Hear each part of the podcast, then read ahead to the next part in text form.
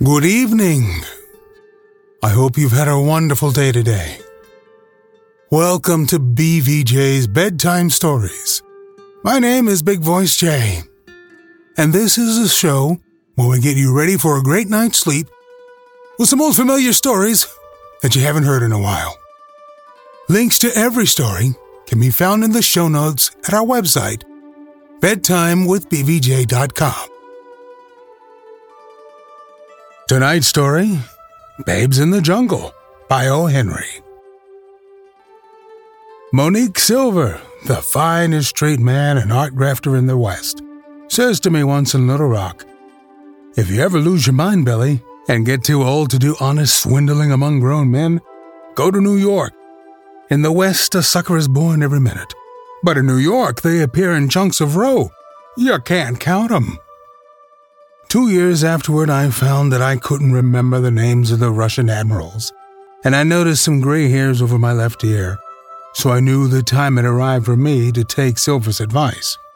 I struck New York about noon one day and took a walk up Broadway.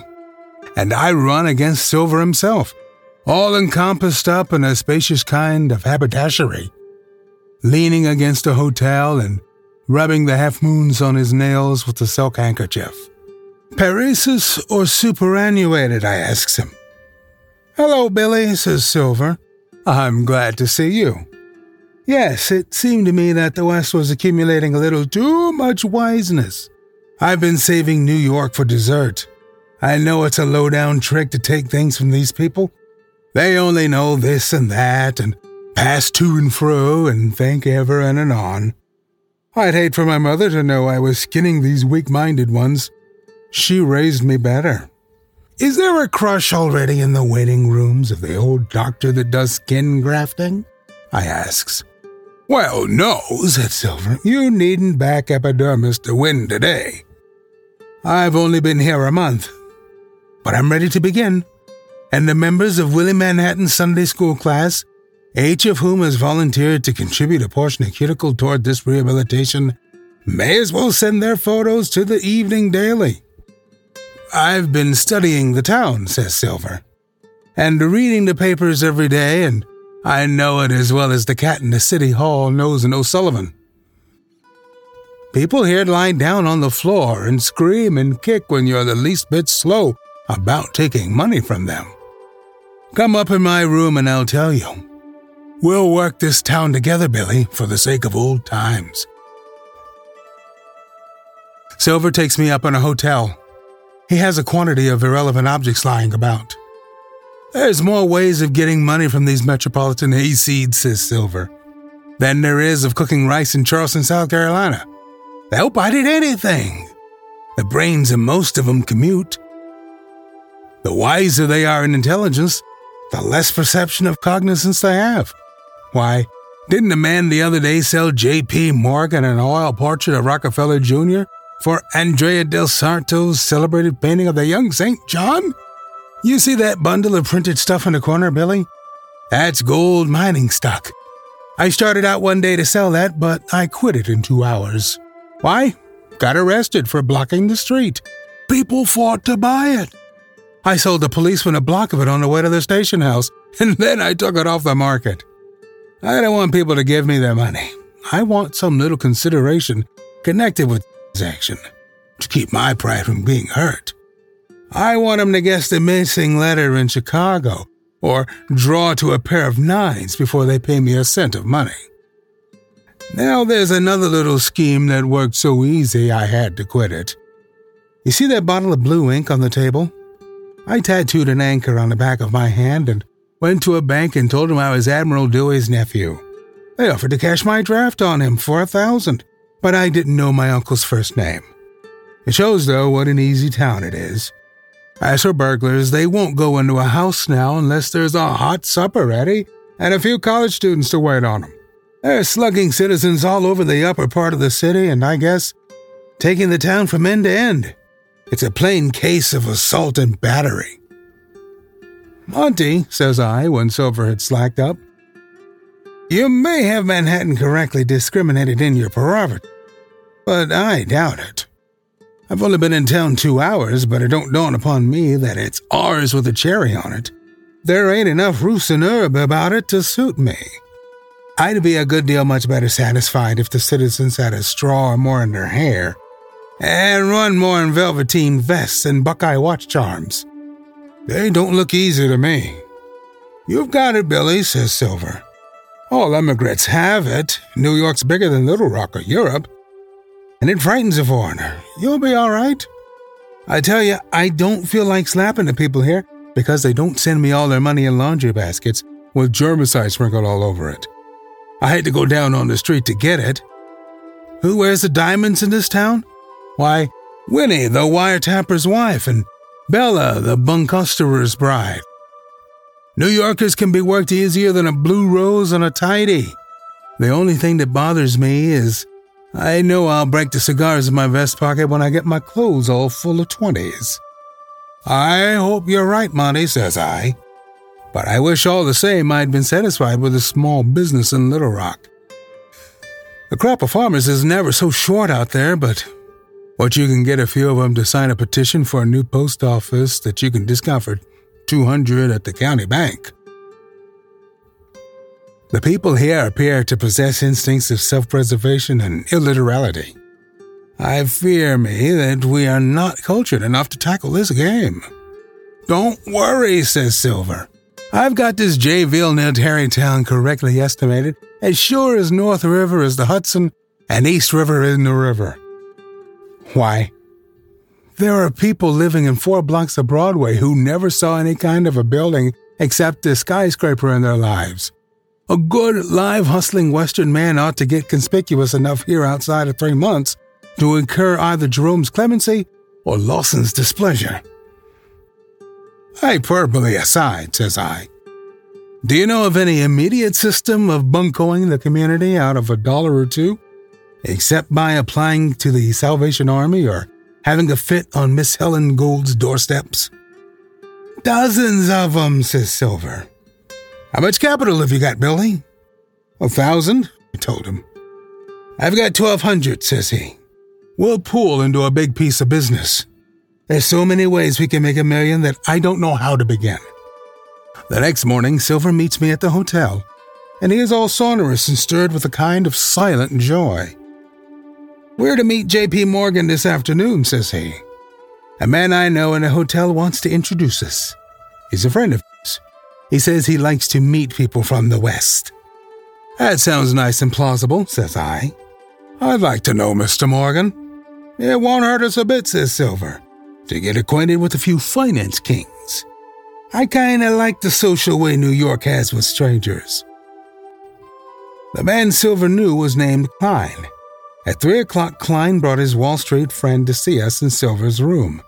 Mr. Morgan looked some like his pictures, and he had a Turkish towel wrapped around his left foot, and he walked with a cane. Mr. Silver and Mr. Pescud, says Klein. It sounds superfluous, says he, to mention the name of the greatest financial. Cut it out, Klein, says Mr. Morgan. I'm glad to know you, gents. I take great interest in the West. Klein tells me you're from Little Rock. I think I've a railroad or two out there somewhere. If either you guys would like to deal a hand or two of stud poker, now Pierpont cuts in Klein, you forgot. Excuse me, gents, says Morgan. Since I've had the gout so bad, I sometimes play a social game of cards at my house. Neither of you knew One Eyed Peters, did you? While you was around Little Rock? He lived in Seattle, New Mexico. Before we could answer, Mr. Morgan hammers on the floor with his cane and begins to walk up and down, swearing in a loud tone of voice. They have been pounding your stocks today on the street, Pierpont? asked Klein, smiling. Stocks? No, roars Mr. Morgan. It's that picture I sent an agent of Europe to buy. I just thought about it. He cabled me today that it ain't to be found in all Italy. I'd pay fifty thousand tomorrow for that picture. Yes, seventy-five thousand dollars. I'd give the agent a la carte in purchasing it. I cannot understand why the art galleries will allow a Da Vinci to. Why, Mr. Morgan, says I thought you owned all of the Da Vinci paintings. What is the picture like, Mr. Morgan? asked Silver. It must be as big as the side of the Flatiron built. I'm afraid your art education is on the bum, Mr. Silver, says Morgan. The picture is 27 inches by 42 and it is called Love's Idle Hour. It represents a number of cloak models during the two step on the bank of a purple river. The cablegram said it might have been brought to this country. My collection will never be complete without this picture. Well, so long, gents. Us financiers must keep early hours. Mr. Morgan and Klein went away together in a cab. Me and Silver talked about how simple and unsuspecting great people was, and Silver said what a shame it would be to try to rob a man like Mr. Morgan, and I said I thought it would be rather imprudent to myself. Klein proposes a stroll after dinner, and me and him and Silver walk down towards 7th Avenue to see the sights. Klein sees a pair of cufflinks that instigate his admiration in a pawnshop window and we all go in while he buys them. After we get back to the hotel and Klein had gone, Silver jumps at me and waves his hands. Did you see it? says he. Did you see it, Billy? What? Why, that picture that Morgan wants. It's hanging in that pawn shop behind the desk. I didn't say anything because Klein was there. It's the article sure as you live. The girls are as natural as paint can make 'em, all measuring 36 and 25 and 42 skirts, if they had any skirts. And they're doing a buck and wing on the bank of a river with the blues. What did Mr. Morgan say he'd give for it? Oh, don't make me tell you. They can't know what it is in that pawn shop. When the pawn shop opened the next morning, me and Silver was standing there, as anxious as if we wanted to soak our Sunday suit to buy a drink. We sauntered inside and began to look at watch chains. It's a violent specimen of a chromo you got up there, remarked Silver, casual to the pawnbroker.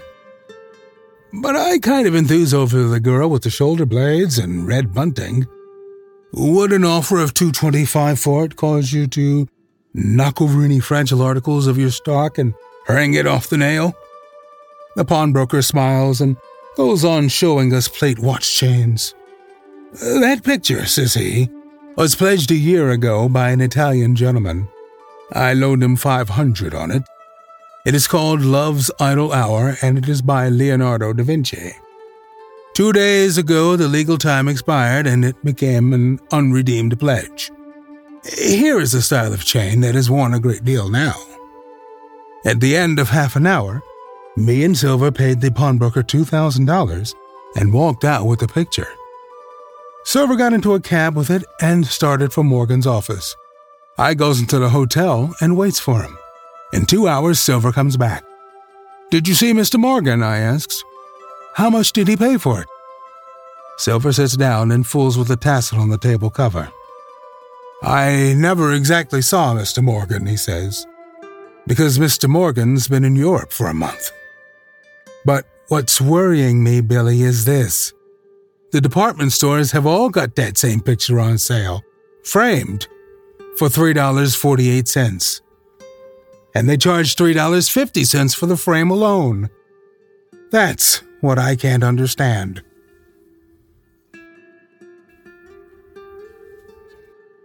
Buyer beware. Caveat emptor. Do your research. Everything is appropriate here. Sometimes a deal that sounds too good to be true really isn't. But the deals on Amazon.com are always, always a great deal. Enter BVJ in the promo code and it would do absolutely nothing, for this is not a sponsored read. I would like to remind you that we're always on the hunt for great public domain stories like this one to feature on the show. And if you know of any, please email me, bigvoicej at gmail.com. We've got a YouTube channel with some of our favorite stories up there in video form. Go to tiny.cc slash bvjbedtime. Don't forget to leave us a review on iTunes. It helps to spread the word that we're putting people to sleep every single night. And if you'd like to support the show, there's a Buy Me a Coffee link on every page and post. Thank you so much for listening. Good night. Diamond Club hopes you have enjoyed this program.